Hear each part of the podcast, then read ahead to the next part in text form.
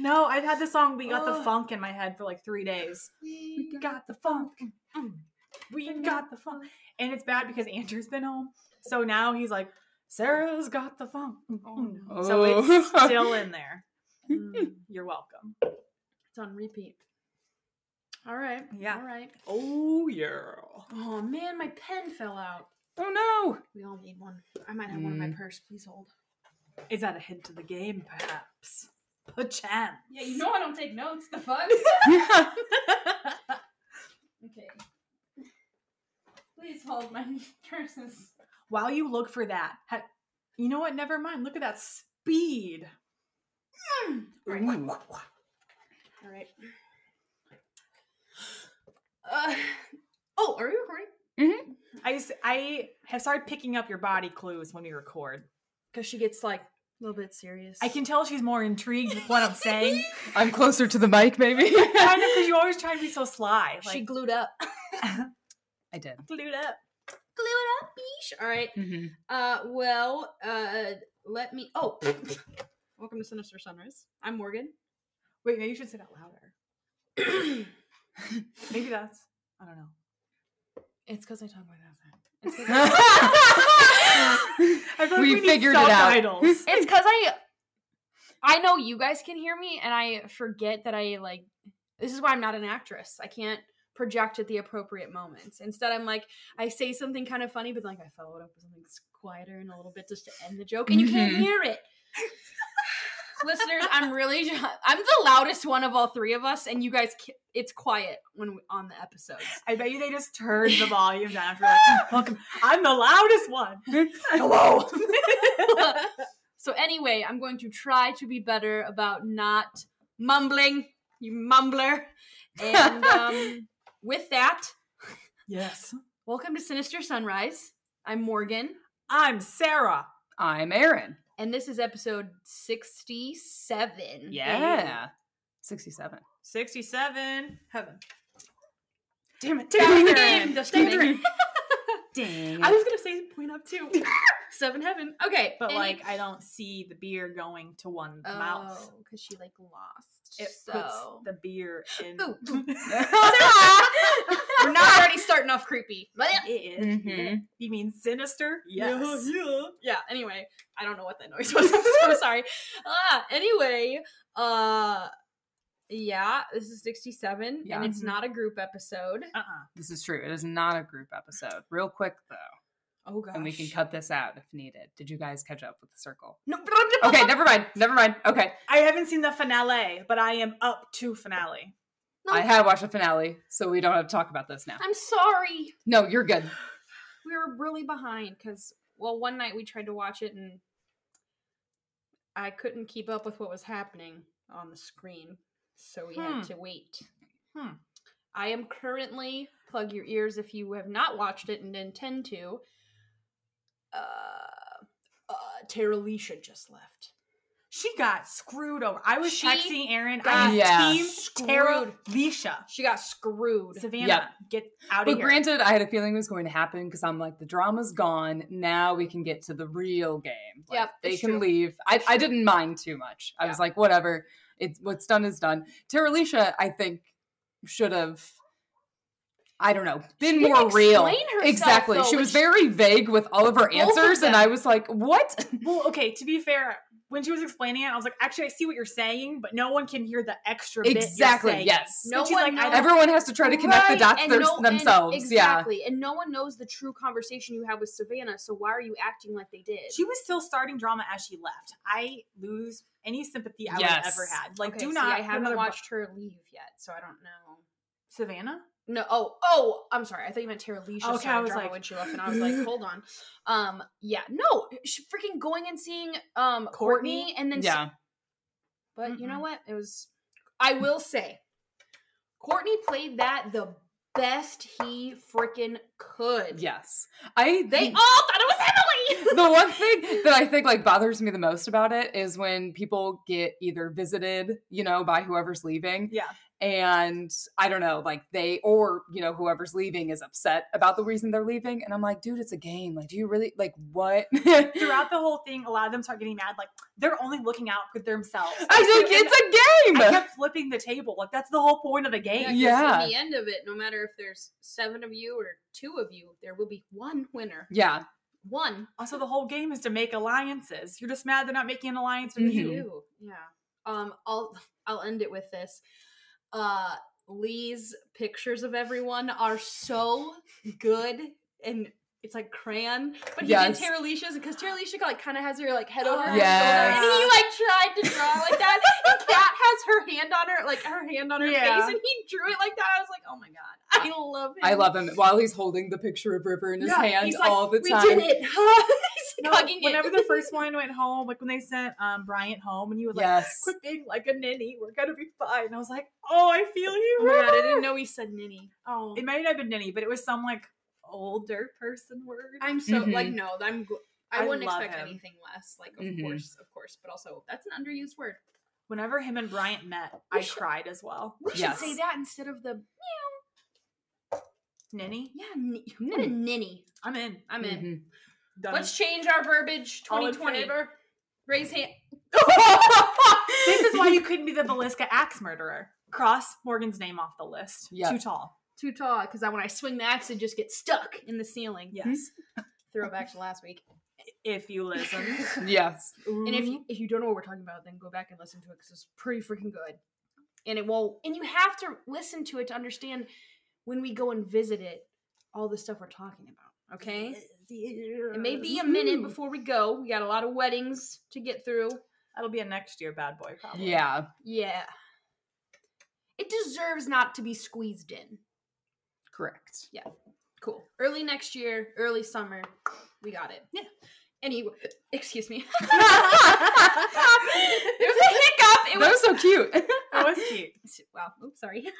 I haven't drank beer in a while. Ooh, okay. Anyways, we're drinking on this Friday because Lord knows. Well, 1, we never record on a Friday, hardly ever. Mm-hmm. And 2, we all had a week.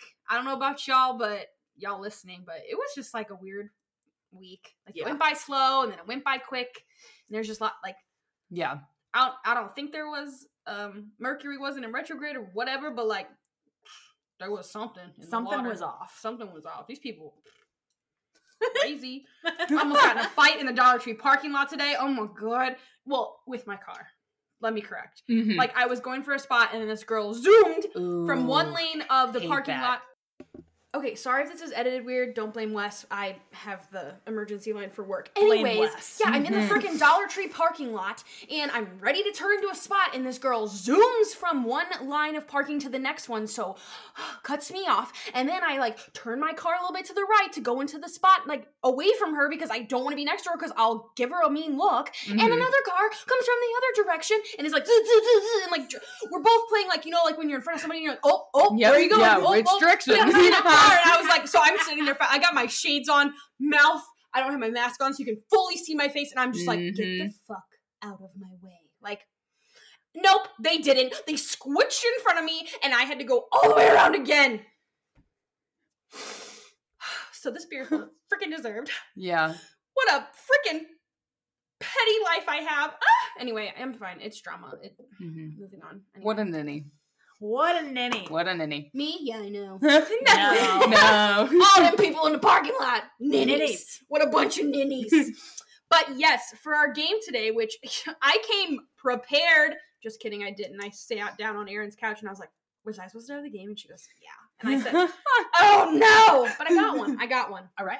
It only requires a pen and paper. Ooh. Got 'em. Listeners, if you want to play along at home, you can.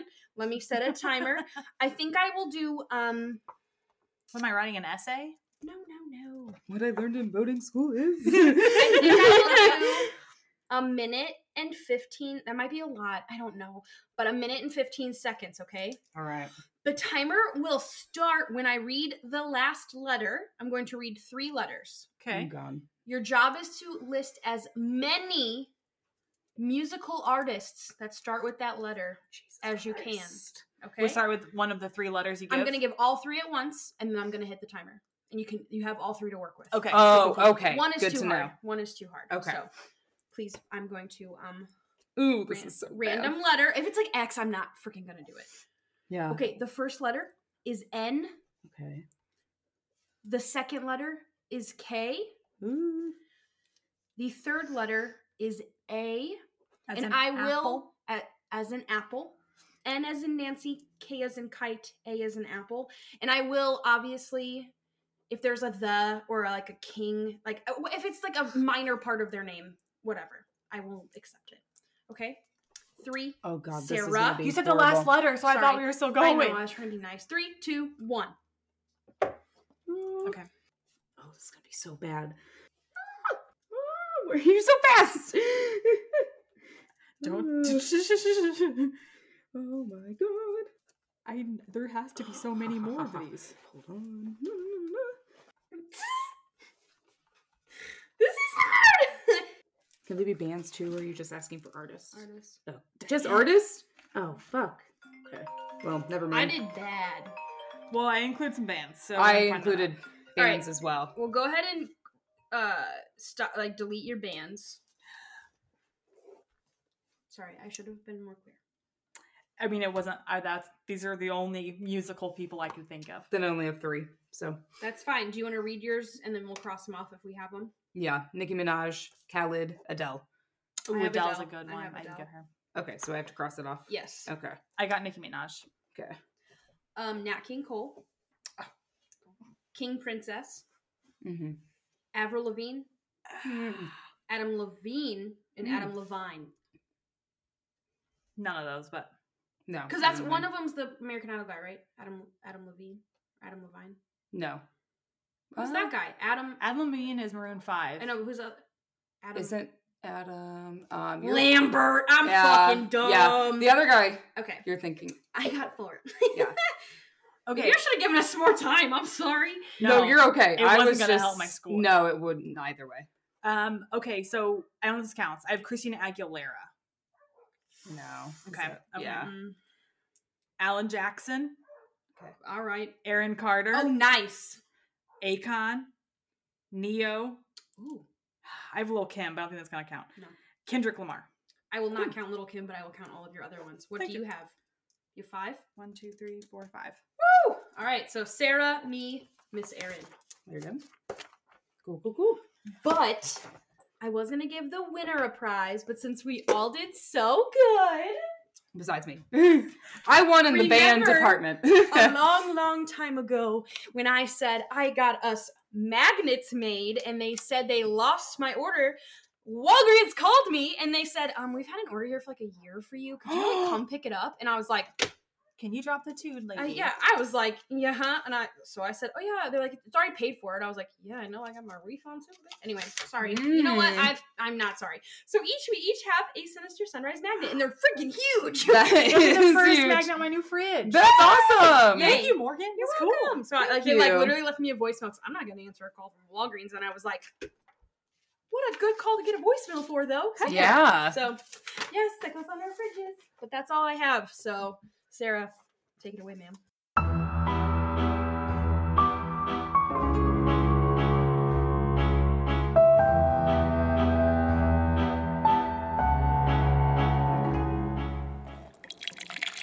Mm-hmm. All right. So, this weekend is Mother's Day. I thought I'd do one for the moms. Mm. Hey! But make it sinister. Mm. Oh. So who's the most sinister mom you can think of? Mine. Okay, good. I'm just kidding. I love you. Lisa. I'm just kidding. I'll take you. Mother Gothel. Okay. Most sinister mom? Whew. I don't know. I think mine's pretty good. Yours is pretty good. Also my favorite from my favorite movie. Well, one of them. Your mom's evil? Why are you barking? Oh! Well, I'm thinking true crime-wise. Yeah, you should be. Oh. Okay, cool. It's Dee Dee. Dee Dee's mom. Yeah, from Missouri. Oh, shit! Yeah. Ow! I I can't remember her name. Wait, but that's what I was thinking. Aw, man. I was thinking true crime. That's why I was like, I will drink. So I was like, no way someone's going to think of Dee Dee Blanchard. Yes, yes. This is my favorite. You know, I'm obsessed with this case, right? Well, okay. So what we're really talking about is Munchausen's syndrome. Perfect. And the more infamous Munchausen's by proxy. So yes, the inspiration here was Gypsy Rose and her ultimate caregiver, Dee Dee, as in Dee Dee's get out of my laboratory. Dee Dee, get out of my laboratory. Thank you. Okay, so quick breakdown. This story is local to Missouri.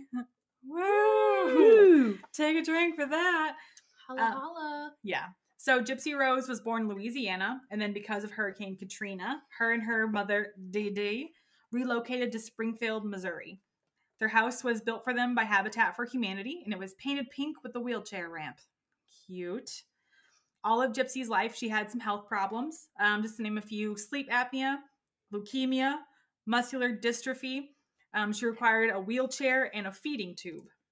She also suffered from seizures, asthma, hearing, and visual impairments. I got one of those, and I'm like, that's a lot. I can't. Mm-hmm. I'm so sorry, Gypsy. So throughout her life, her mom, Dee Dee, was a doting caregiver. She sorted all of Gypsy's medicines, her medical care, cleaned, administered her feeding tube, because this is not like the Suicide Squad nose tube. This is like in your stomach. Mm-hmm. And she kept a close eye on Gypsy to make sure no other health issues arose. Mm-hmm. Yeah. I mean, she had so many. Can you blame her? Yeah, right. Mm-hmm. Especially when medications and procedures were starting to have like side effects and take tolls on Gypsy's body. So here's a list of procedures that we know of. And the caveat is important because a lot of Gypsy's records were lost in Hurricane Katrina, which sounds crazy, but 2008 was still a time of paper. Yeah. Mm-hmm. And like, no offense, they've got other things to worry about besides one person's medical records. Correct. Like a kid who is quote unquote obviously sick. What do you mean? I don't know.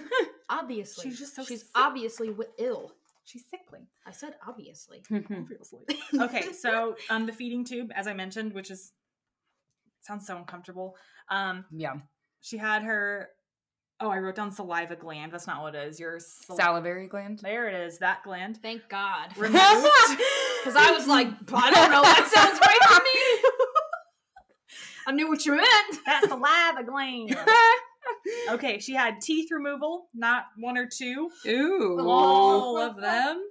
Oh, no. Stop. You got me there. I'm done. This could be because of the missing saliva glands, the high volume of medications or neglect. She had multiple procedures on her eyes, leg surgeries because, you know, she was in a wheelchair. She couldn't walk. Mm-hmm. Her head was shaved at all times, which is not a surgery, but it's something that had to be done because the medicine she was on would eventually make it fall out anyway. So it's an attempt, you know, to keep it clean. All right. Okay, prepare yourself. A throat surgery. A few of them, including one where they wrap stomach lining in your throat. And I really hope I misunderstood this, which is very possible. So if you're in the medical profession and you know anything about this, can you just write in? They wrapped stomach lining around her throat. That's what I had heard. So the only reason I can think they would do this is if she was having like acid reflux or whatever, and maybe was like burning something in her throat. Man, I don't know. I got acid reflux and I'm fine. I just take some freaking turmeric powder and I'm fine. Mm-hmm. But she was very sick. I mean, I've heard of like weird surgeries where they like take part of your intestine and like make it like higher up because like, that could be it. I don't know. That sounds either way. No, thank you. The moment it's medical, my eyes kind of like glaze. My parts are gonna stay where they are. Thank you. Stay out. Okay, so all in all, it was about 30 like pretty serious procedures. Jesus. And during this time, they were also going to the ER for just ailments she was having. Lovely. Yes, she was very sick. Damn, so like some money, right? Yes. Yeah. Okay, so, you know, this girl has to be miserable, and lucky for her, she got to be homeschooled by her mom. Oh.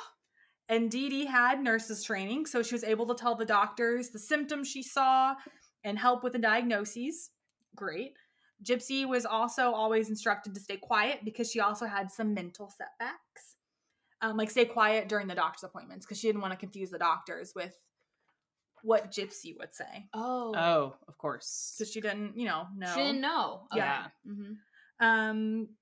And throughout everything, every ceremony on stage, doctor's visit, Dee Dee was there to hold Gypsy's hand. And Gypsy would say Dee Dee is her best friend. Mm-hmm. Happy Mother's Day. Happy Mother's Day. Tough life.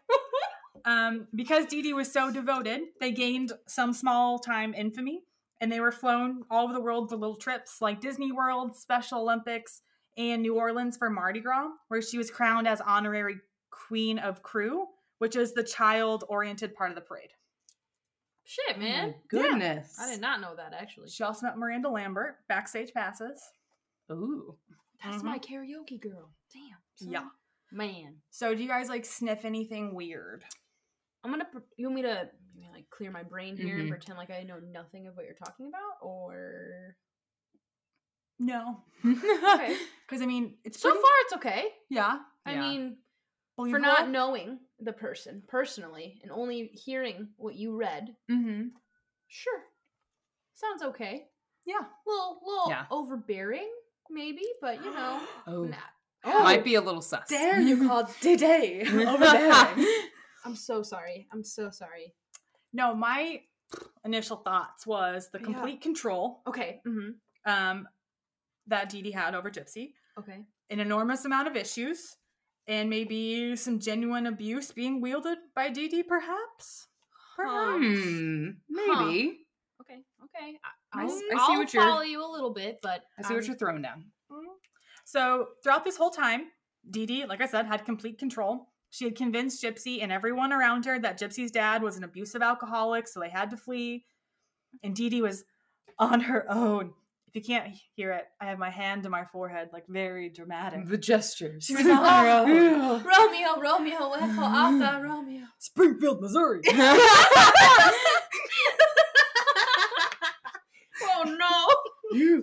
the kind of man you'll find out here.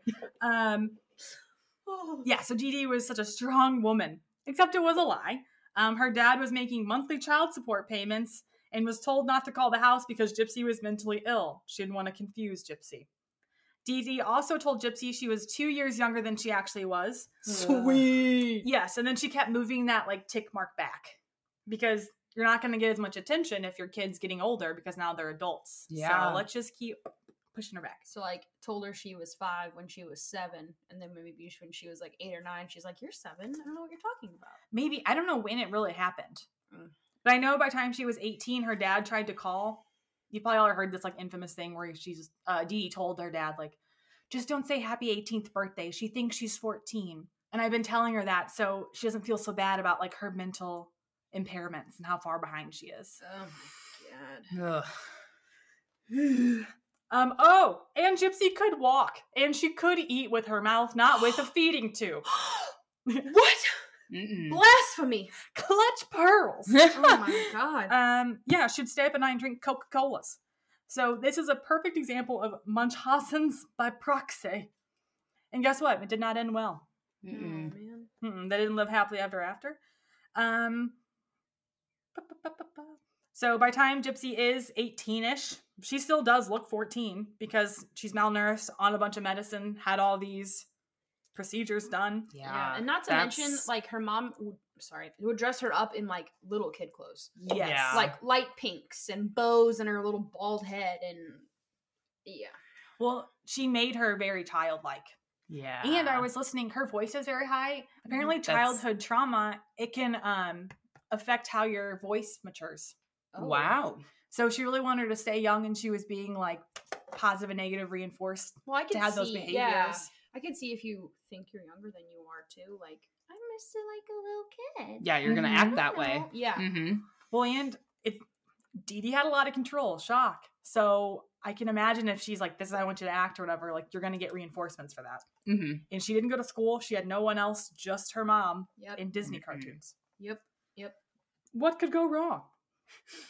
But if you've seen The Act, I had to stop watching the act. I got to the part where she was being dirty with that guy. And Wes and I literally sat on opposite ends of the couch. And we were like, Andrew was like, I feel like I'm watching my child. I know. It was rough. Yeah. We kind of like went zoom through that, but I watched all of it. And I will say, when you mentioned like all she had was, you know, toy, like little kid toys, and she was treated basically like an infant.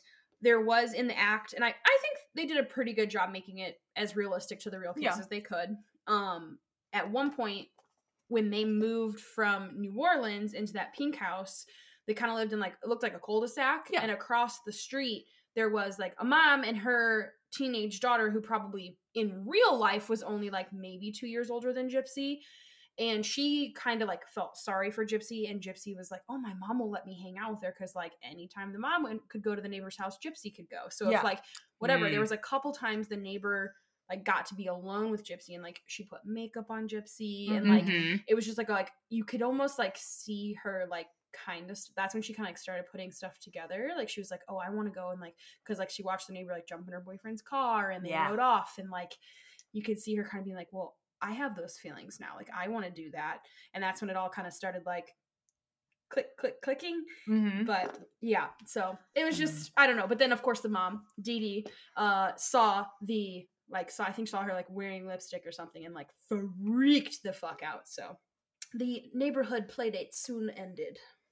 I don't know when she started catching on, but eventually, if you're like, I can walk, I don't understand. Yeah. Because from what I read, there was some kind of, like, minor thing that happened, and she scraped up her knee, and then Dee Dee got her a wheelchair and was like, you have to use a wheelchair from now on. Oh, Jesus. Wow. You have whatever wrong with your legs. Plus, and if you don't use your muscles, she can walk, but she's probably like, holy, is this what it's supposed to feel like? Like, well, she used them enough, because at some point she was going to the doctors, and they were like, her legs have a lot of muscle for her never using her legs. Oh. Mm-hmm. Like, because if you truly had no feeling, they would... atrophy. Yes. Yeah. Because wasn't that at some point like a doctor they had been seeing started also to kind of catch on to weird things happening, but then they moved again or whatever? Yes. I'll just go on now. Yes. Okay. So part of it is, first of all, it is the 2000s. Like, people are going to catch on. Like, our records are a little bit better than you say they are. Yep. So like a doctor made a note, like, it seems like the mom is not a good historian. So then immediately she takes him away from that doctor to the next one. Yep. Because she had gone to the hospital or doctor's office 130 times since moving to Missouri. Anytime a doctor, got a little sus is when she was like, oh, time to reel it in, get a new one. Yep. And then I realized she was very careful in picking diseases that was like hard to test for. Like, she didn't go for... Ooh, okay. Like, she would tell people that she had cancer and leukemia and stuff, but when they went to the doctor, they never actually went to like an oncologist, because that's very easy to test for and know that you don't have it. Yeah. So, crazy she had to go through all of those like procedures for no reason. It blows my mind. The trips alone to the doctor, I don't like going to the doctor. No. I'm a somewhat healthy individual. Mm-hmm. That's a lot of stress on your body, let alone the, 30 plus invasive surgeries? Like, goodbye. No. There's some pictures of her like with stuff taped all on her head. Yeah. And I was like, oh, that looks terrible. Mm-hmm. Especially for no reason. Like, no, thank you. What a terrible way to grow up. Yes. Anyway, so she's getting older. Whatever her age actually is, she's getting older. She gets access to a computer. And then I don't know if she actually does get a second computer, or if that was just in the act. But her and her mom shared a Facebook, if that tells you how controlling this parent was. Mm-hmm. Whatever. It was more like hope for Gypsy, like health updates, from what it seemed. So everyone could be like, oh, Dee Dee, what a great caregiver you are. Or like, oh, we're really down on our luck because this is procedures, blah, blah, blah. Mm-hmm. Fake ass shit. Because they got all kinds of grants, and they lived on welfare, and they got disability. Which, yet again, if you actually need those things, have at it. That's what it's there for. Yeah. But as you're finding out, that is not what this is for. It's not there for the people who take advantage of it. No. So she finds a boyfriend, runs away, gets caught. Not great. Dee Dee threatens to break her hands if she does it again. And also I read with Munchausen's, it comes with physical abuse. Because they're already, they're abusing you by proxy. Like, they're having the doctors do it, but they are abusing you. Mm-hmm. So I don't know if that's true or not, but it scared her enough. So then a little time goes by. She finds another boyfriend. I believe they were Facebook a fish. Oh. So that was like pretty serious. And she confides in him, like, everything that's been going on, because she is catching on. She's like, something's not right. And then, super casually asks him if he would kill her mom. Mm-hmm. Correct. Yep. Which I did listen to Wine and Crime, and they were explaining, like, if all she's watching is Disney movies and you have, like, the bad stepmom, this prince comes and saves you. Mm-hmm. First of all, her grasp on reality has to be not there. Mm-hmm. A lot of complexes are at play, I'm sure. Oh, for sure. Is there a thing called a Disney complex? Because, like, I'm gonna look into it. Right, I don't know. Cool. I don't know. Look it up. I said Mother Gothel in the beginning, so there you go. Yes. Okay, so yeah, the boyfriend did. He comes and kills the mom. Gypsy is now serving a 10-year sentence at a correctional center in Missouri, and she states she's the happiest she's ever been. If she had to choose living with her mom again or prison, she chooses prison. I mean, she said, she's like, I don't want my mom to die, but life's a lot better here. And I was like, that is a statement. Yep. That is. How she meets the boyfriend and stuff, it is very juicy, but it's just not part of my story, so. Yeah, watch the act. Yeah. I mean, or read it, but watch the movie. It's pretty sexual. Ooh, it's actually terrifying. It's not like hot. It's up like, until she finds the boyfriend, really great. 10 out of 10. The second she meets him, it gets real fucking weird. I'm gonna just... Don't watch it on a first date. Watch it by yourself. Yeah. Pull the shades. Yeah. Woof! I don't know. But the case in itself is very interesting. Yes. And it's one of like the most well-known Munchausen by proxy cases.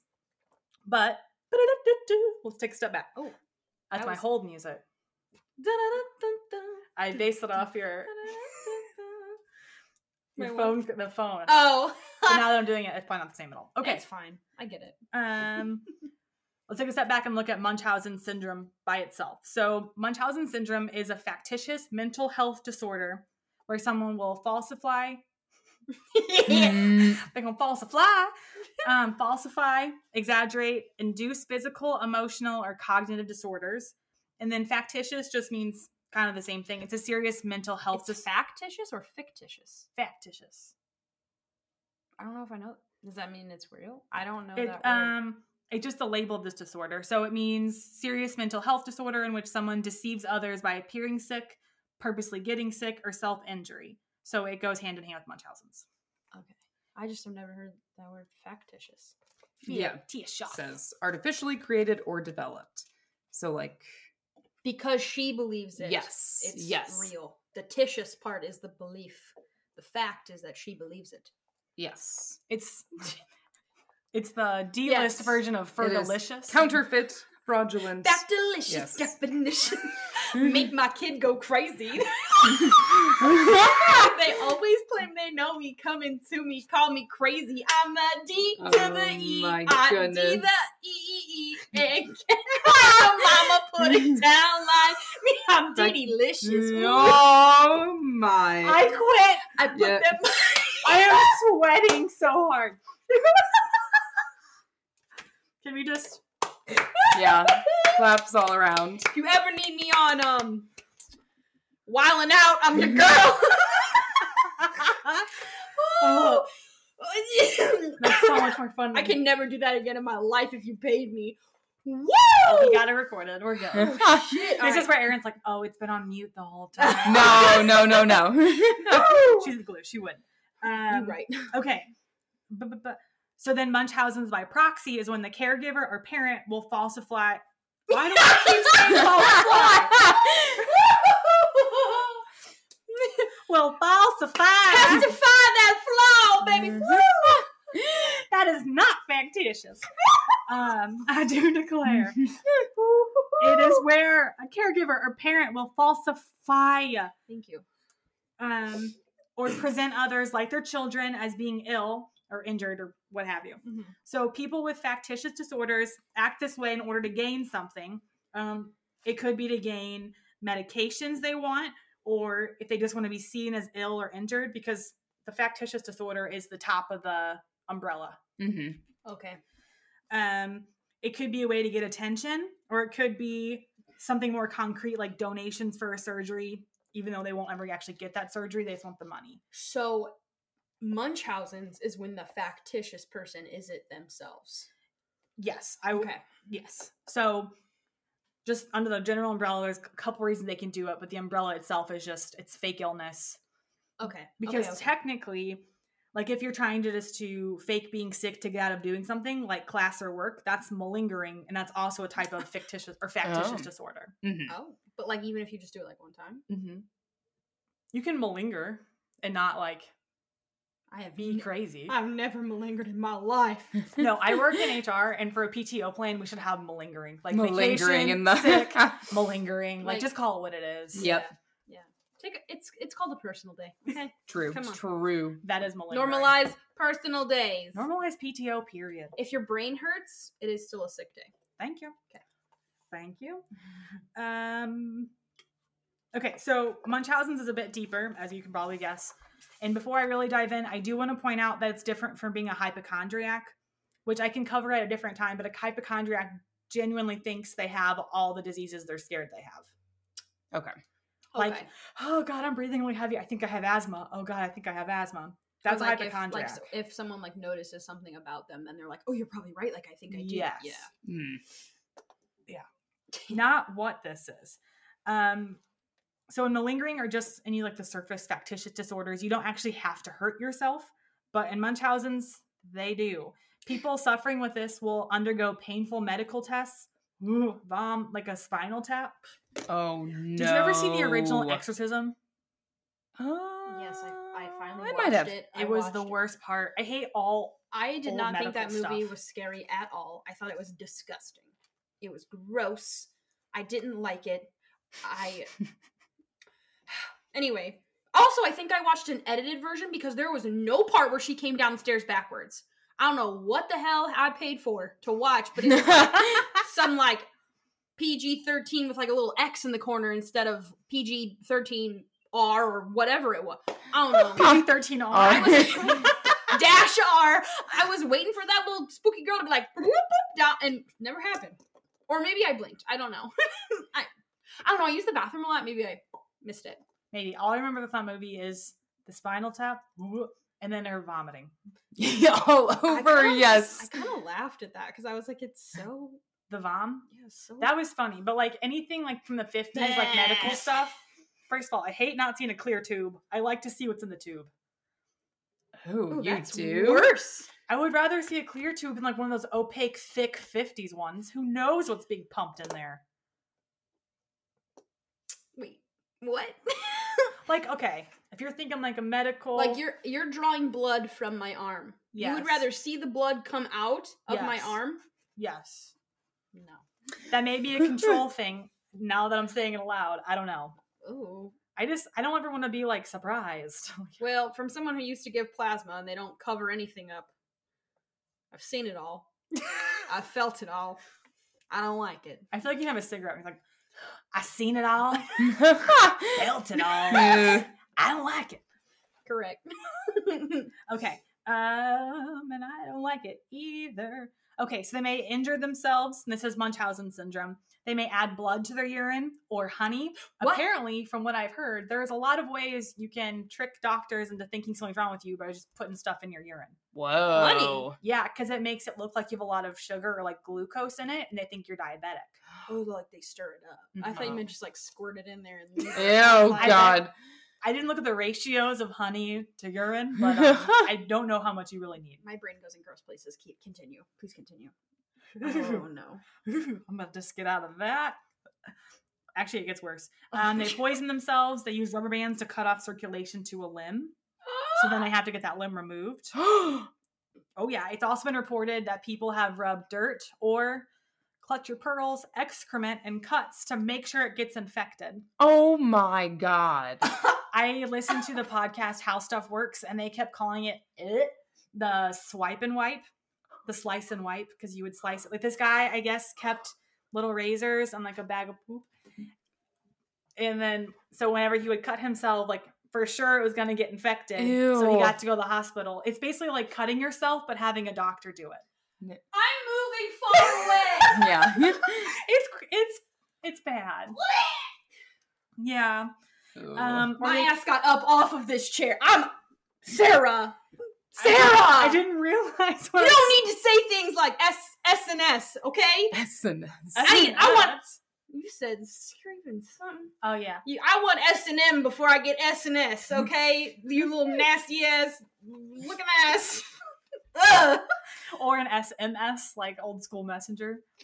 Let me send you an SMS to shut the hell up. Let's... Oh, God! Okay. You're welcome. So, yeah, I'm going to let that sink in for just a second more. But, yeah, someone would do that to themselves. The whole point of this illness is to get attention. And it's the kind of attention that people get, you know, who are truly ill. Like you see movies or like in real life when you visit a patient in the hospital, like your tone's going to be softer. There's that moment of like true concern and care. Oh, are you okay? How are you feeling? Your eyes aren't okay? Selling it, but I know you know what I'm talking about. Yeah. Because you're not, well, you are a little sick, but Second twister. So some risk factors would be like a risk factor of someone who has Munchausen's. Yes. Death? Well, yes. Okay. But I meant like the background of someone, I guess. Oh. So chronic illness during childhood, it would have given them a lot of attention. So they would tie that to positivity. Okay. Chronic illness of a family member during childhood, because again, you're going to watch someone else get it, and you probably were a little neglected. It's like jealous. Like if grandma's on hospice care and they're like all getting taken care of. Oh my God, a fucking squirrel is. Yep, I saw that too. And you in my, oh, he's gone now. But he popped right above your head, and I was like, woo. Anyways. Squirrels are alive and well in Missouri. Yeah, they are alive. They are well. It is spring has officially sprung. Anyway. It's actually almost, it's summer. Anyways, what was I going to say? Grandma in hospice? Yeah, if grandma is in hospice care and, like, obviously mom and dad are tending to them, maybe the child was like, well, if I'm sick. There it is. Thank you. Sorry, I didn't, you know, I got to say. No, you're right. I got to say the full example. The third one would be history of mental health problems, which is kind of obvious. Passive aggressive, self-esteem, or identity problems. The passive-aggressive one kind of makes sense because this is a very passive-aggressive way to ask for attention. Ew. Yes. Yeah, if you want attention, just, like, yell like I do. Jesus Christ. Everyone should get, like, a bell. Like, this is my attention bell. Yeah. We just have a microphone. Praise us, love us, do as we say. Oh. Look how healthy we are. Yeah. I mean, they're not... I got some meat on my bones, baby. Let's go. Oh, she ain't ill, bro. She ain't ill. Oh. All right, sorry. Oh, no. Okay. Focus on my words. The last one is being abandoned as a child or having emotionally unavailable parents. Oh. Which, again, you can kind of see how in your brain that would kind of fuse like, well, I get the most attention when I'm sick. So then going forward, that's how you would try and get it. Yep. So while that is scary, at least the victim is also the abuser. It's kind of self-harm in a way. The one that scares me to death is Munchausen's by proxy. And that is the one that I just kind of explained with Dee Dee Blanchard. And it's the one where someone's caregiver would make up a disease or an illness in a person that is under their care. So that would be like kids or even the elderly. There's a lot of cases of that, like angels of death. This is considered Munchausen's by proxy. What's that? Like those nurses or doctors who would kill elderly people because living looked too hard or something. Oh. Mm-hmm. Good night. Yes. Ew. Yes. And if you're wondering, that's all illegal. Don't ever do that. It's illegal. Illegal. Super illegal. Super duper? Super duper. It was the list for me. Thanks. It is illegal and it is considered abuse if you can prove it. So things the caregiver would do, lie about the victim's symptoms, literally all of Gypsy Rose's case. Yeah. Mm-hmm. Change test results to make the victim appear ill. Oh my God. Well, again, you see it in Gypsy Rose because Dee Dee said all of her files were lost in Hurricane Katrina, but she is just so peachy keen to fill you in on the details of the ailments. Yeah. And you know she knew all the tricks with the honey and shit. Oh, yeah. For sure. Also, that's a lie. I lied earlier. They were not obviously lost in Hurricane Katrina. We had computers in 2008. There was whatever. Uh-huh. Some stuff was lost. I'm sure, yes. But all it would have taken, I almost just said tooken, if someone, a previous doctor called, made that. That's why in the act, there's like one doctor that finally, I think, like Aaron, you brought it up, like has had enough and like finally starts to figure it out. Yeah. And they start calling around. Yes. And it's like, yeah. Okay. Yes. That's all it took. Hold on with that, though. Okay. So, chain test results. I don't know if I should be drinking and talking anymore.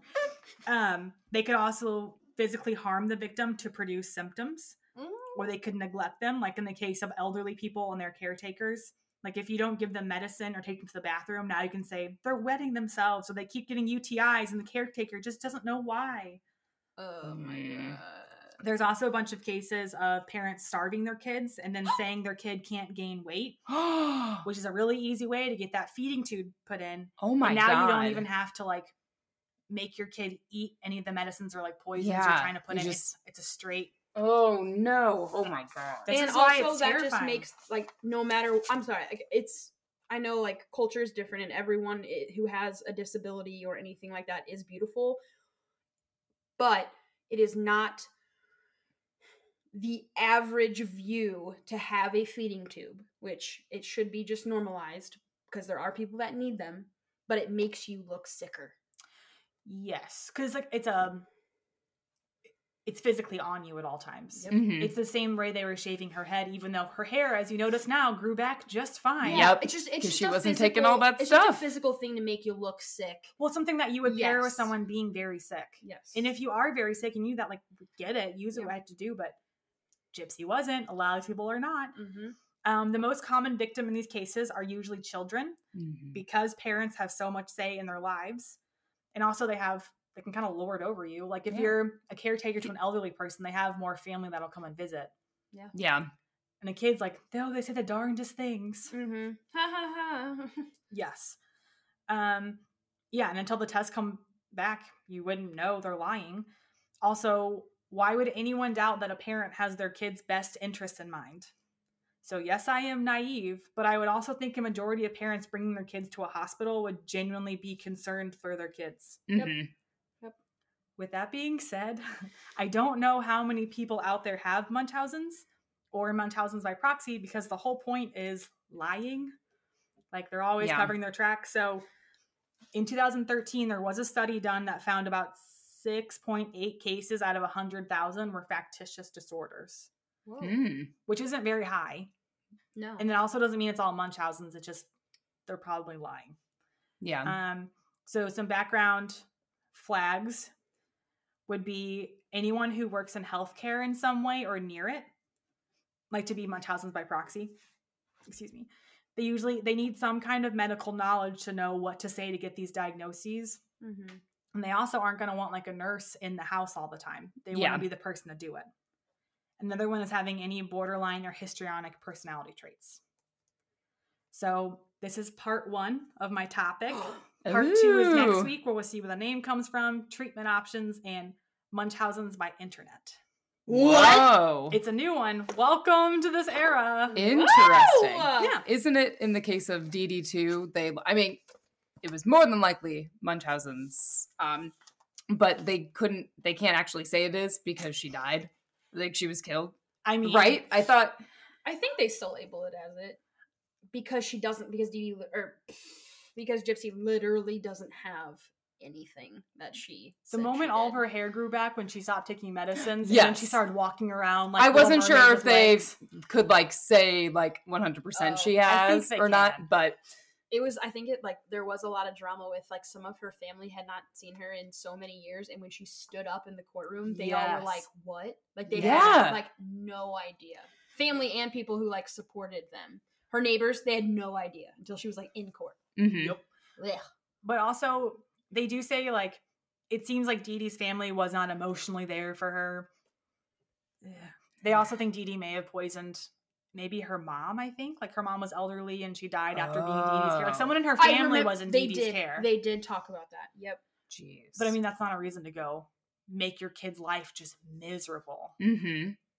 Like, all of her teeth.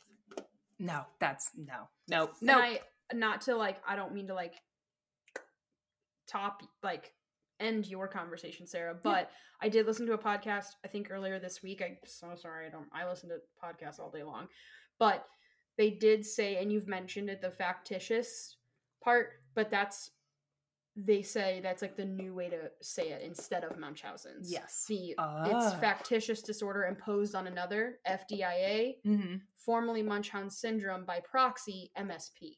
Right. Yes. Did not know that. I'm still saying Munchausen by proxy because I don't remember all those words, but it's the way that everyone remembers that. But it's also, interesting. Yeah, or it's like the like DID. It's not multiple personality disorder anymore. Yeah, like, correct. So throwing that out there. Yes, because also it's hard to prove like intent with Munchausen, so that's probably a way safer way to put it under an umbrella of like, we know it's not real, we don't know why, but it's come on. Yep. Yeah. So yeah, that's my topic for this week. Stay tuned.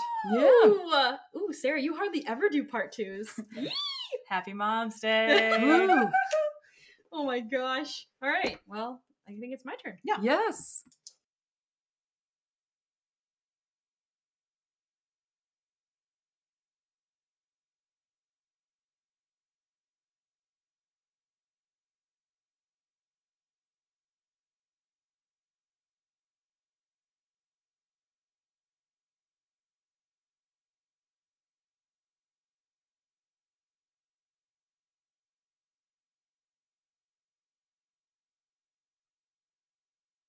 In the same breath of Sarah's, mine also takes place in Missouri.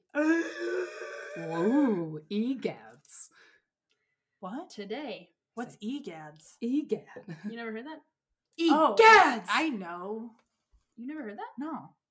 It's like a, I think, I don't know why, but like growing up, I think it was like a lot of scientist characters. Egads, what is that? Like, oh my. Yeah. Like, just a different way to say it. I picture like a Muppet, like the Muppet scientist guy saying it, or like a Scooby-Doo character.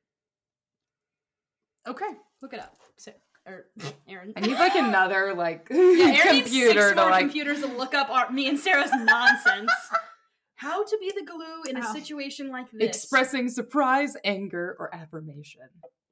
Egads. Sarah, how many Red Bulls have you had today? Ow. Oh.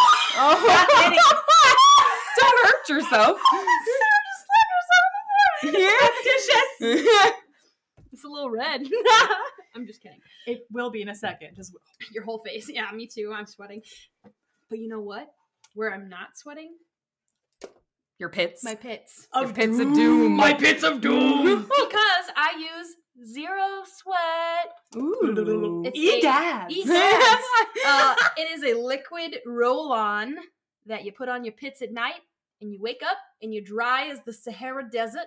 And if you use our code SINISTER at checkout, you can get 20% off of a $15 purchase or more. Again, that is code SINISTER at checkout. Moving on to my topic. Smooth transition. Thank you. Do you have a ghost, or was that Megan? It should be Megan. Yeah. Megan? Yeah, she's... Megan? Megan! Oh, is it Zach? Zach? We're literally the people in a scary movie where it's like, hello? Oh, it is Zach. You son of a bitch. Anyway. I was wondering, I was a little concerned at first. You couldn't have said, no, it's Zach. Anyway. Jesus, fuck. Keep it, leave it, do whatever you want, Wes. It's fine, I probably want to cut it for like, Megan! That's true, we are screaming. The first time I yelled Megan, it was directly into the microphone, so Wes is probably deaf. He already is. Yeah. Sorry, babe. Okay, well, you didn't hear that comment then, that's good. You're right. So, this episode, excuse me, I just burped, and great details, plus sources, aside from a few, all came from a listener named Bree. Ooh. This is a different Bree than somebody had one recently from a Bree. Yes, it did. Yep, I was going to say, I thought it was Aaron. We know a lot of Brees, a lot of Jessicas. This is a Brianne, to be precise. Brianne. So my topic today is the Southeast Missouri UFO crash. Oh. Sarah's wiggin'. So, while aliens may not be my favorite topic, this one is really interesting, and it's for Sarah, And the most... I wrote, and the most surprising thing to me, question mark, and I didn't answer my question. Fill in the blank. I wrote it in the next line. Okay, the most surprising thing to me, the Roswell, New Mexico crash happened in 1947. The Cape Girardeau crash, 1941. Oh. We did it first. Mm-hmm. We got the funk. Yeah, in case you're new here, which welcome if you are. If you're not, go back and listen because you'll learn a lot. We all went to college together in good old Cape Girardeau, Missouri. Yeah. Excuse me, Cape Girardeau. If you hear me call it Cape throughout the story, mind your business. Cape Jeezy. Yeah. All of it. Mm-hmm. So, again, everyone, like when you hear UFO crash, everyone's like, ooh, Roswell, New Mexico, yeah. Blah, blah, blah. But we did it first. So, what happened? Well, let me tell you. Okay. While most sources say spring of 1941 with no specific date, one video I saw said that there is a record of the crash with the fire department of Cape Girardeau. It's not been released. There's not a lot of details on it. And again, it was one source. So like we say every week, take it with a grain of salt. So here's the rundown. And yes, I will be quoting Bree through most of this. Okay, I'm going to read what she wrote us, but I'll add in a little bit. So, here we go. I do know at one point she does mention that there's like no record of the crash, which again, on most sources, I stumbled upon this video that says the fire department knows. So I will do my best to kind of add what I found along the way. But she wrote it so eloquently that I just had to read it. Well, into the no record thing, there was also no record of Jack Dawson, but there wouldn't be, would there? Dun, dun, dun. There wouldn't be a record of this. The government doesn't want us to have it. This is like our second week in a row mentioning the Titanic, question mark? Mm. I don't know. Yep. Anyway, so the story goes, in 1941, a Cape Girardeau pastor, his name was, well, Reverend William Huffman. Okay. He was called late at night to pray over the victims of a reported aircraft crash outside of town. This wasn't uncommon, given that the military training bases in the area. However, it was much later than usual at night. Upon arriving at the site, he discovered that the craft was not the usual plane crash. Instead, he described a silver saucer-like object, and it had crashed into the ground. It was cracked open from impact, revealing a central command center, and hieroglyphic writings were carved into the silver surface on the inside. Ooh. He said there were 3 victims, but these victims did not look human.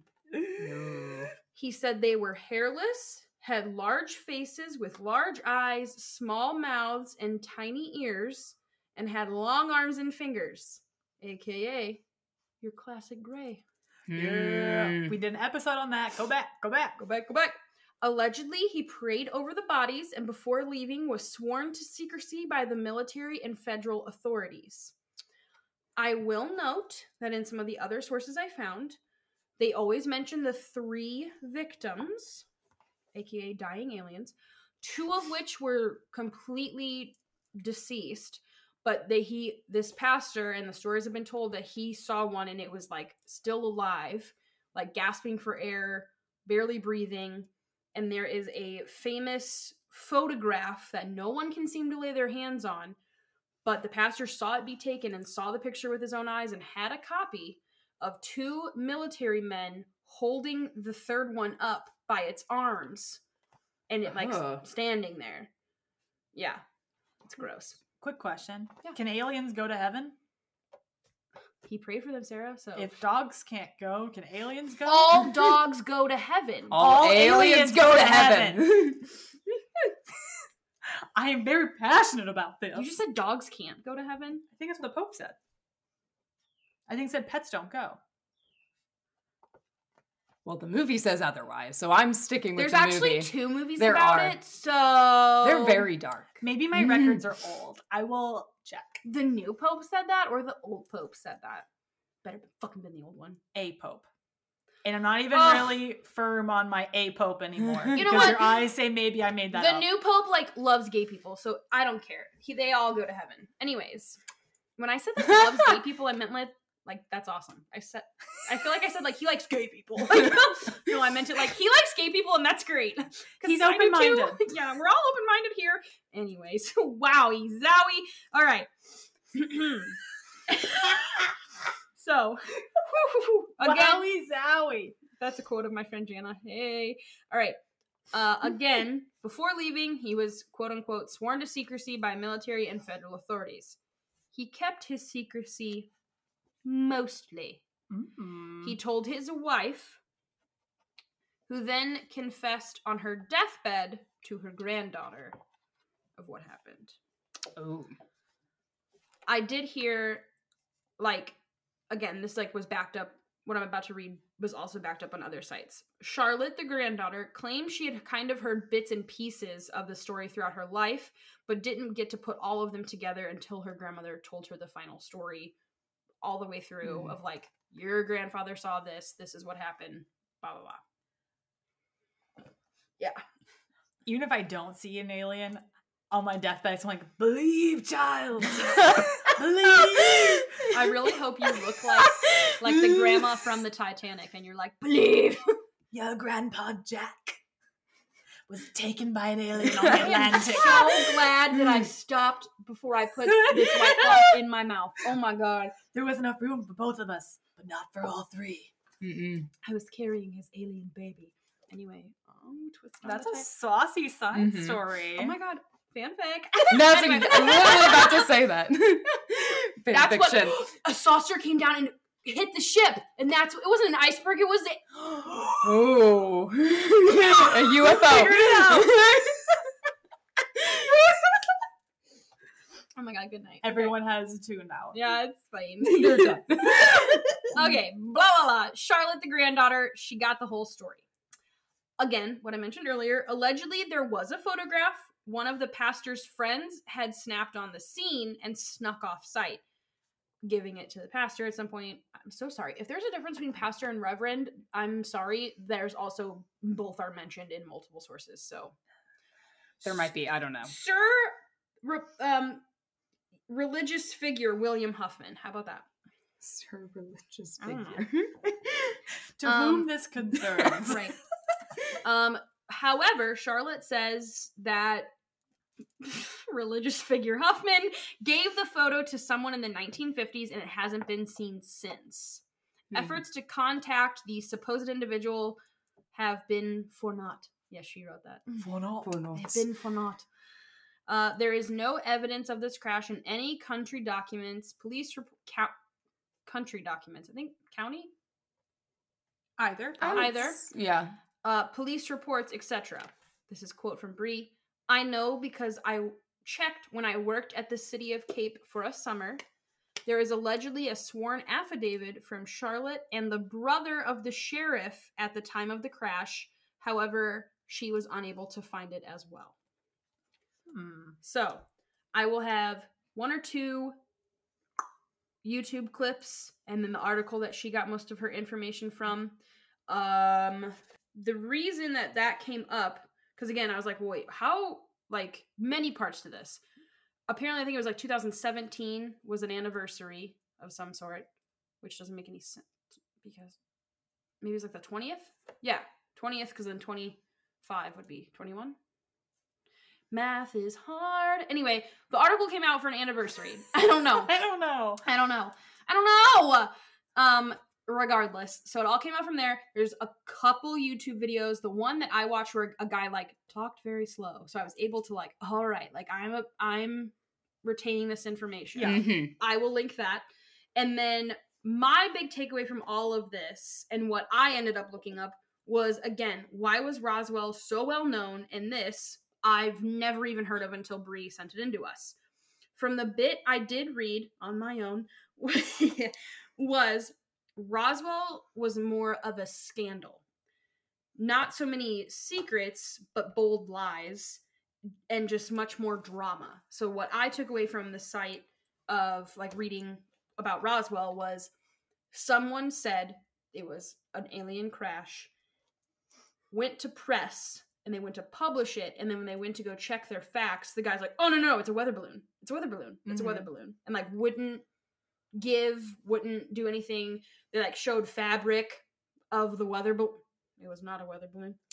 So I think there was just like immediately already a lie, and that's why it seemed so much bigger and a much more scandalous, because it just blew up so quickly. This one, and maybe it's because it was the first. It was, and I mean, I don't know. Most religious figures, I feel like, have to like take an oath of like secrecy. Yeah, Catholics have confession. Maybe he did take that very seriously, only telling his wife. Well, I mean, you don't want your reverend to be the town gossip. Exactly. Also, if you look at where you are, I can imagine everyone's like, let's just pretend we didn't see that. Yeah, no, literally the guy in the YouTube video that I watched, he was like, and here's where it is in Missouri. Yeah, it's kind of nowhere. Oh. I was like, hey. Dang. It's bigger than my hometown, okay. They have a Walmart there. They have a mall. Come on. Okay, that's a real sad excuse of a mall. Hey, there was a Charlotte Russe there. And Route 21, I worked there. Hey, and a Victoria's Secret. Oh, you're right though. This little and one. And American Eagle. It was a little one. Mm-hmm. And Barnes and Noble. They had enough. They did. They did have a Barnes and Noble. Mm-hmm. I was too poor to go there, but they had it. It's a mall. Yeah, you're right. All right. And it did have a Starbucks in the Barnes and Noble. Yeah, it did. Mm-hmm. Okay. Yep. Sure. False fly. Burns and Noble. Whoo. Another article I read did say apparently April 12th was when this happened. Again, there's no proof. I think that's just from like deducing from some minor documents they may have. Mm-hmm. But again, who knows if Reverend Huffman had spoken out, maybe Cape would have been a whole different town than it is today. The end. Whoa. That was awesome. I had no idea. Thank you, Bree. Thank you, Bree. Yeah. Like, zero. Also, I know Bree on a personal level. I did text her, and she gave me permission to read what she wrote. So, she will be cited, but I don't know how. Sourced? I'm going to put dash Bree. You know who you are. Yeah. Yes. Listener Bree. She cool. But, yeah. With that, moving on from a crash to, I'm sure, a doozy. A little bit. Yeah. Is it Missouri? Yeah. It is in Missouri. I was literally waiting because I was like, oh, me and Sarah, kind of similar. And then you said it was in Missouri. And here we go. It's a hometown episode. Oh, apparently. My God. Not planned. Okay. Not at all. Wow. We are spooky. Yes. What's it gonna be? Do I know it? Do I know her? Him? I don't think so. Ooh. This is the West Alton Jane Doe. West Alton? Yeah. So, on February 1st, 1968, two fishermen discovered a black suitcase floating off the bank of the Mississippi River in St. Charles County, Missouri. Already mad. Sorry. Was there cash in the suitcase? There's never cash in the suitcase, Sarah. It's not, let's make a deal. I'll give you the suitcase that's been sitting on the edge of the river if you have a bobby pin in your purse. Check. Done. Got it. Cool. So let's make a deal. Yeah. Unfortunately, no. Damn. According to storiesoftheunsolved.com, the suitcase was spotted near the south end of Lewis and Clark Bridge off U.S. Highway 67. Using a prodding stick, the men were able to fish out the suitcase, which had been... I'm so sorry. The prodding stick. It just sounds... It's a stick. Yep. So the men were, able to fish out the suitcase, which had been bound with blue clothesline and had been anchored to two 10-pound weights. Damn. When they opened the suitcase, they discovered two more 10-pound weights and the body of a female toddler inside. I was just about to ask, how did 40 pounds hold down a grown person? And then you did it. You did it. Not a grown person. Sorry. Thanks, Erin. You're welcome. The child was described as white with long strawberry blonde hair. She was 2'8", weighed around 35 to 40 pounds, and was believed to be around 2 to 3 years old. Oh my God. She was clothed in only white underwear, and the few distinguishable features police noted was one abnormally large tooth she had and a scar she had above one of her eyes. the unidentified toddler who became known as Jane Doe West Alton, or sometimes referred to as St. Charles County Jane Doe, was brought to the St. Charles County Medical Examiner's Office, where an autopsy was conducted. No signs of trauma were noted, but the body had begun to show signs of discoloration, which suggested that the toddler had been dead for 3 weeks to 1 month before she had been found. Her death was ruled as a homicide, but no clear cause of death was ever determined. Water was found in her lungs, which seemed to indicate that she was still alive when she was placed in the suitcase, so drowning couldn't be entirely ruled out. Good night. According to the Doe Network, the young girl was laid to rest on February 7th, 1968 in an unmarked grave in the children's section of the Oak Grove Cemetery. Oh my God. Not long after the toddler's body was discovered, a man reached out to authorities stating that the girl might be his 3-year-old daughter. The man told police that his wife and daughter had been missing for 8 weeks, and he had no idea where they were. Unfortunately, I don't know much about how they ruled this out, but Jane Doe didn't turn out to be that man's missing daughter. And any other leads police had quickly dried up. Oh, could you imagine, getting, seeing that report or, seeing a poster and being that? Regardless, I can't speak for everyone's feelings because I have not been in that position, but from what I've heard and what I've read, most people, when they hit that mark of, okay, they're probably not coming home, they want their body. They still want them to come home. It's closure. Yeah, so they want that closure. So imagine being so close to that closure. Even if, they said, oh, it's not a match, you'd be test again. Yeah. Also, being so desperate that all you want at this point is closure. All you want them is their body. Yeah. You're past the point of, fooling yourself for, better hope. Yep. Oh. In 1968, terrible, terrible time to nothing's developed. Yeah, and I'm not sure. Missouri is great. I promise. Come visit. Lots of cool stuff. Yeah, really. I'm not sure when this picture came out exactly, but this is this one. Okay, so you have that. She got some really pretty eyes. Mm-hmm. Yes. So it's very sad. Yes. Thank you. There has been an update of sorts in the past decade. So according to Roach Madden's reporting for Fox 2 News, Detective Stephanie Fisk became interested in Jane Doe's case when she stumbled across the file while working in the records room, and when she was promoted to detective 13 years later, she asked for permission to begin looking into the case herself. In an effort to increase public interest in the investigation, police asked the National Center for Missing and Exploited Children to make an updated picture of the girl and what she may have looked like before her death. So I showed you the first one. Yeah. Now here is just the updated one. A little bit more features. I know the other one was a little bit on the blurry side, so apologize. I don't want her to look more real, though. So they're saying this is this should be the same person, just a correct. Better sketch. Yes, a better sketch. I was gonna say the first one was just kind of I feel every little kid. It could have been any child. Yeah. I mean, this one I'm a little disappointed because they mentioned that scar above her eye and there's nothing there. I don't see anything. Yeah. If that's a distinguishing feature, let me see it. Mm-hmm. Fair. So again, not sure if. Because to me, it seemed like a distinguishing feature, so I don't know if it was something that happened right before she died. I don't know. Right before. Yeah, maybe they can't prove when it happened. Yeah, so not sure. According to Mark Schlinkman's STLtoday.com piece, the picture of Jane Doe was released on Facebook, which did result in, some questions and tips from the public, but no substantial information was gathered.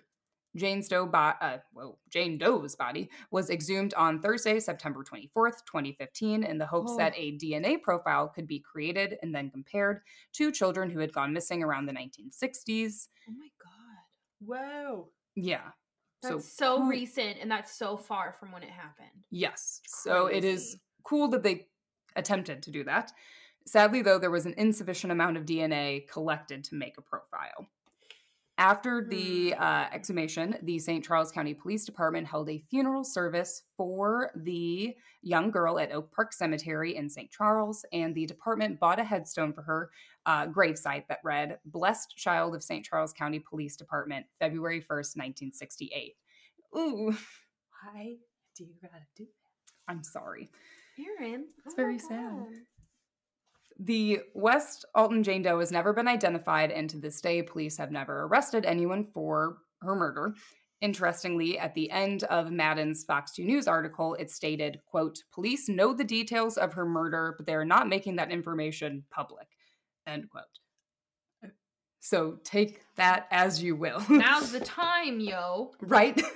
I mean, if they how much longer are we going to wait? They're probably not around anymore, so it's safe.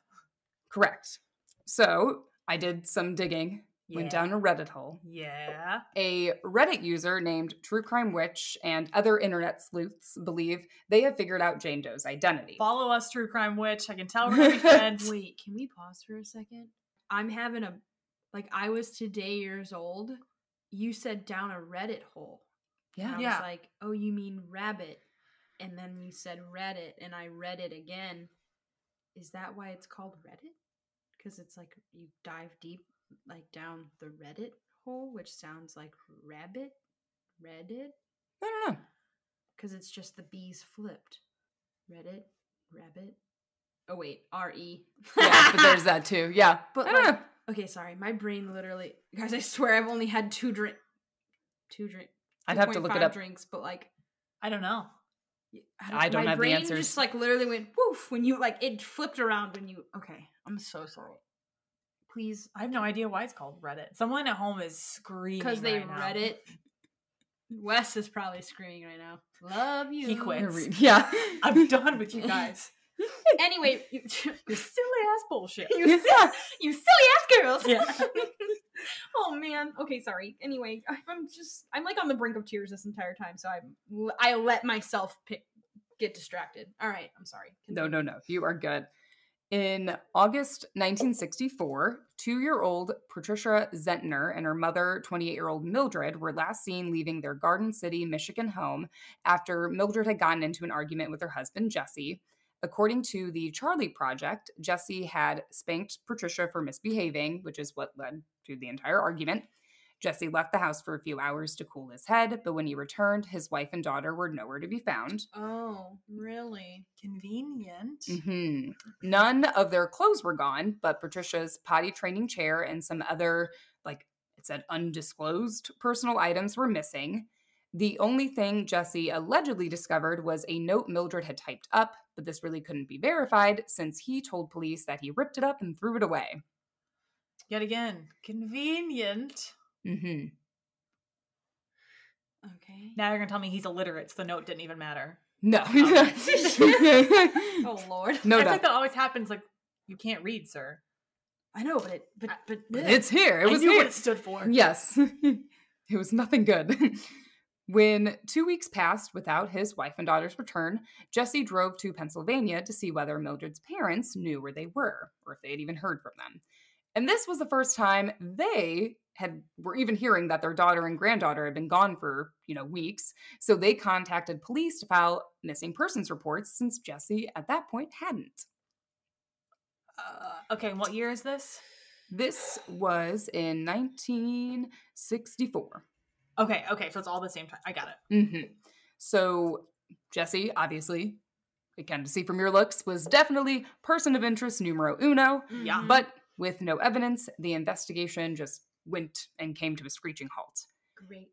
Fast forward to 2004, police received a tip which allowed them to reopen the case, and it led them back to the Zentner home. Jesse no longer resided there. He had retired, moved to Florida.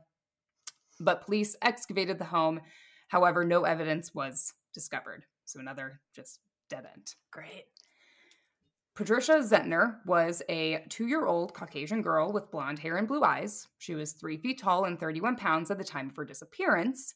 And I will say Jane Doe's description again, because I kind of very, very similar, almost to a T. So Jane Doe, also white, with she had the long strawberry blonde hair. We don't know her eye color. She was 2'8", weighed around 35 to 40 pounds, and was believed to be around 2 to 3 years old. Holy shit, that's okay. The same fucking thing. Mm-hmm. And I will show you a picture of Patricia as well. Like a full-ass picture? Yeah, this is... there are two. So there's... This one looks like it's, younger, and then you could, swipe left to the other one. So there's that one, or swipe right, I guess. Whichever way.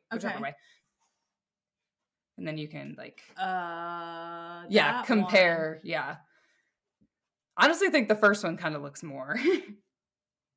Dude, like I didn't even really think about it, but the picture you showed us first. Mm-hmm, that's what. Mm-hmm. Her forehead is very large, like not in a bad way. It's just like it is her eyes and her forehead are her biggest features. Yeah. And I didn't, like, when they showed the second sketch, like, okay. But in the real pictures of her, Patricia, their forehead is identical. Her forehead, and then, like, she's got one of those, like, wide cherub faces. You know what I'm saying? Like, it's not like a narrow face, it's wider, which is what the sketches are. Like, her features are, like, kind of in the middle of a wider face. And that's what the sketch is, that second sketch for sure. Wow. It's almost like take the face of the second sketch and the forehead of the first, and you get her. Yeah. So very weird. And I'll make sure these are posted too, so everyone listening can see these. Yeah. But so there's that.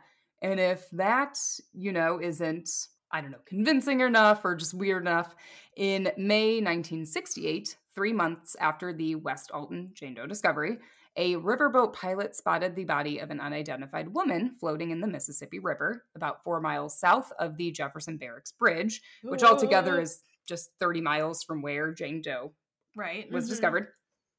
After towing the body to the landing at the Barber Metal Boatworks, the man discovered that a tire chain was wrapped around the woman's waist and lower legs. So somebody obviously, or something attached to the chain may have been used to weigh her body down. This Jane Doe was described as white, 5'8", and 140 pounds. According to the Doe Network, she was wearing a white short-sleeved shirt with pearl buttons and embroidered flowers on the shoulders, a white bra, and a purplish-blue pair of stretchy pants. Her hair was described as black, but it appeared to have been dyed, so it may originally have been more of a light brown color. I'm so sorry. I have a question. Yes. When was this woman found? 3 months later. After Jane Doe was found in 1960. Yes, West Alton. Yes. Yeah, so that was 3 months later. Mm-hmm. Okay, sorry, I missed that. I couldn't tell how close. There's a lot, so ask me all the questions. Huh. Due to the rate of decomposition, the woman's eye color could not be distinguished, and it was difficult for police to narrow down her exact age. They estimated she was anywhere from 25 to 45 years old. Oof, that's a lot. That's a range. That is a big range. Also, they noted her cervix was fish-mouthed, which is common for women who have given birth. So it's when it tears. So that's... Fish-mouthed is what they call that? There's no other... Yeah. There's no other way they could say that? I'm sure there might be another way, but that's how it's described. There was evidence that she had given birth, okay? Yes. So... I was just going to ask that. So if we were to compare that to Patricia's mother, Mildred, who was 28 years old when she went missing. She was 5'7", 126 pounds, and had brown hair and blue eyes. And it's also interesting that both Jane Does, so the toddler and the woman, had been discovered in the Mississippi River, not very far from each other, attached to weights and chains that were seemingly used to pull them down to the riverbed. There were a few differences, True Crime Witch noted on their thread between Mildred and this Jane Doe, so I'll mention those. Mildred wore glasses, which they could have just been gone, whatever. Yeah. She also had calcium buildup on her right wrist, which I looked it up. I didn't know what that meant, but these can result in firm pimple bumps or nodules that are white or yellow in color. Mm-hmm. And nothing regarding this or regarding Jane Doe's right wrist was noted during the autopsy.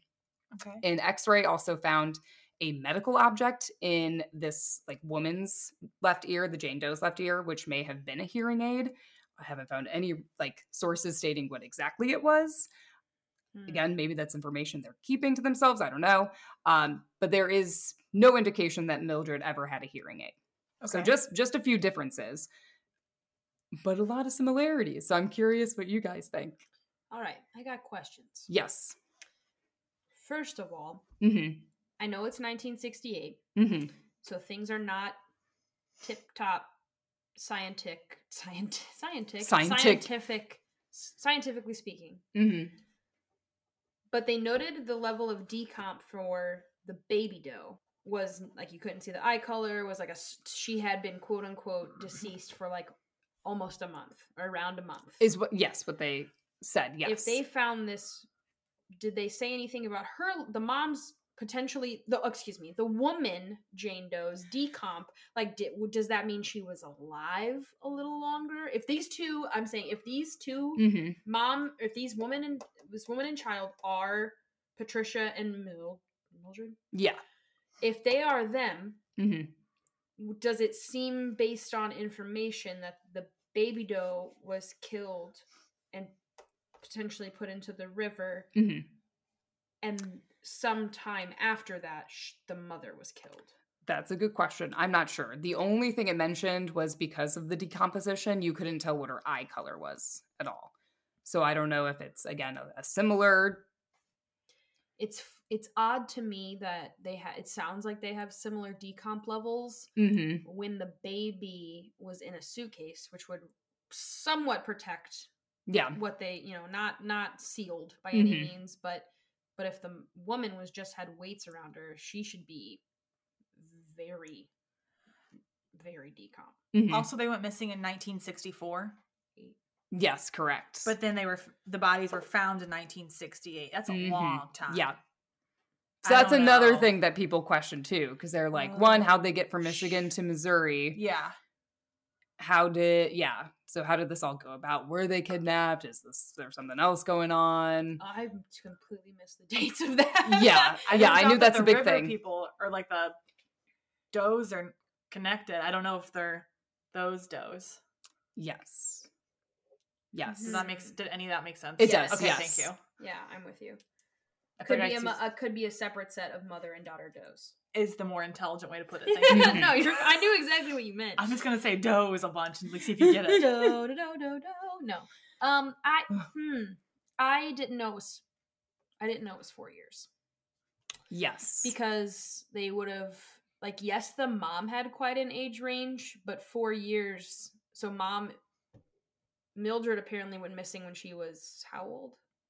28. That's when she went missing? Yes. When she was last seen. So 32. I mean, that fits in that range. Yeah.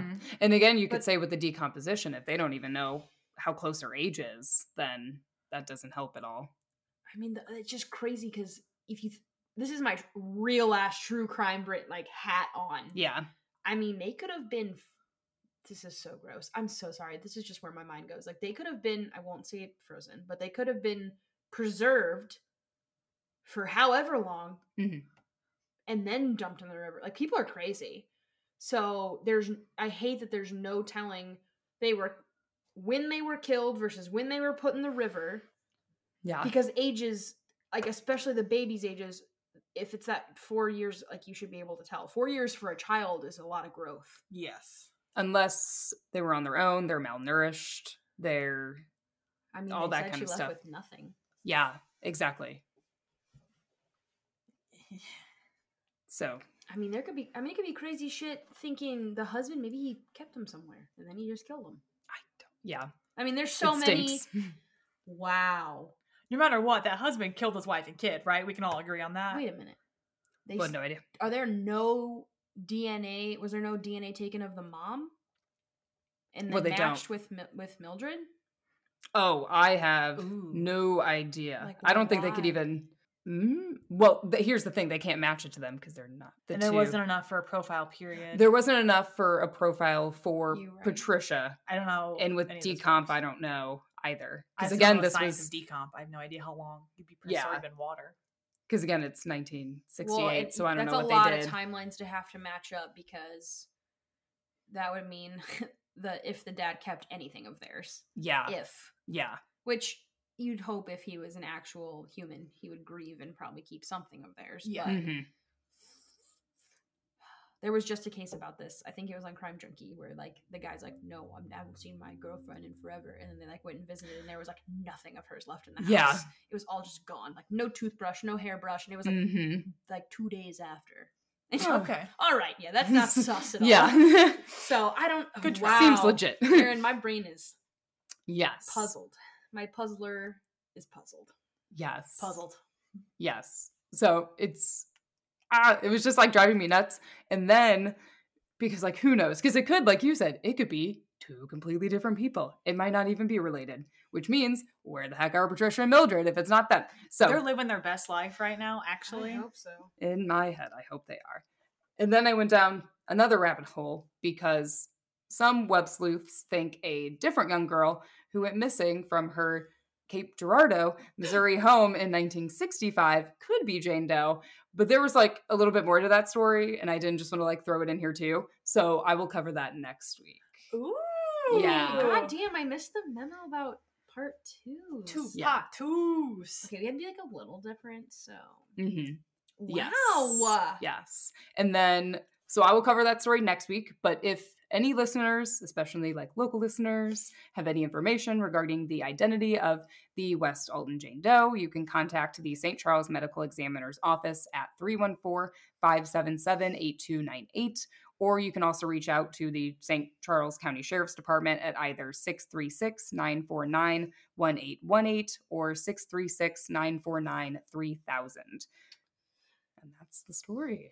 I'm going to say right now, one, I've never heard you say an area code that I know, so I'm already like, I'm on edge. Mm-hmm. I'm staying away from the rivers. As always, listeners, we will have pictures. It's like, I feel like all of us will have pictures of, you know, what we're talking about, which like we do every week, mm-hmm. but I feel like Erin's are very prevalent for her story this week. So we will post, you know, maybe side by sides with like, maybe like, we could put some captions on there, like first sketch, second sketch. I even had to take a picture of the map because I was like, wait, West Alton is close to like Alton, Illinois. And I was like, that's St. Charles County? I'm looking at them, like, look at this. Look at how that just like trails off. And then like, oh, the bridge is over that way. Like, look how it just like, yeah, I don't know where how they make these lines. Looks like Squidward. I was trying to, I was like, wait, am I even saying this right? Like, am I in the right county? But nope, I am. You're here, and that's all we ask of you. So geography is not my, you know, strong suit. You took one out of Sarah's pocket with the maps there. All you need was some arrows pointing in not close directions. Because it's right by Old Milton Way. That makes sense. Go across the bridge. I am so glad that regardless of every sad bit of that is that she got like a proper... That was, that's really sweet. I hate it. I hate hearing, like, unmarked grave. Like, especially if you're gonna exhume her again, like, come on. Yeah. Like, I've heard of cases where they, like, literally give a Jane Doe, like, a name. Like, a full-ass name. Or, like, at least a first name. Like, Stephanie Doe or whatever it may be. So it's, like, kind of more like, personal, respectful. Yeah. And that's what, like, that detective I mentioned, Stephanie Fisk, when she was, like, looking through it, like, she was just, like, upset about it. And she's like, someone knows it. Like, we can't, like, there's this girl in an unmarked grave. Yeah. Like, I want to try to do something. Right. So it didn't seem to work out that time. I don't know what else they could do, but. My heart is hurting. Yes. I'm sorry. Ended on a really, really sad note. Well, we got a whole nother mystery next week. Yeah. Yes. Wow. And a whole nother more. MSD. I'm trying to be proper. Some Munchausen by proxy. Yeah, round two, factitious. It's FID, factitious something disorder. Not identity? Intellectual. No. That's rude. Let me pause my phone. FDIA. There it is. Factitious disorder imposed on another. Thank y'all. And MSP. Wait, what? What does that stand for? Munchausen syndrome by proxy. Jesus H. Well, must share pretzels. There's a ghost in the house. Hello. If you heard that bang, just kidding. It's Zach. Ugh.